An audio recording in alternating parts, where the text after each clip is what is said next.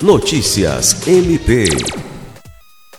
O Procurador-Geral de Justiça, Danilo Lovisaro do Nascimento, participou na última quinta-feira, 19 de maio, da solenidade de posse do promotor de justiça Alexandre Magno Benítez de Lacerda, que foi reconduzido ao cargo de Procurador-Geral de Justiça do Ministério Público do Estado do Mato Grosso do Sul. Estiveram presentes membros do Conselho Nacional do Ministério Público, procuradores-gerais de justiça de outros estados, autoridades, membros e servidores. O evento ocorreu em formato online e presencial na sede da Procuradoria-Geral de Justiça do Ministério Público do Mato Grosso do Sul, no Parque dos Poderes.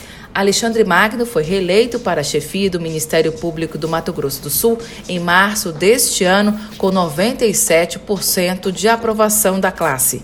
E disse que o Ministério Público tem que continuar lutando e defendendo a sociedade com inteligência, com habilidade, com resultados efetivos, não como mediatização, não como espetacularização, e sim com responsabilidade.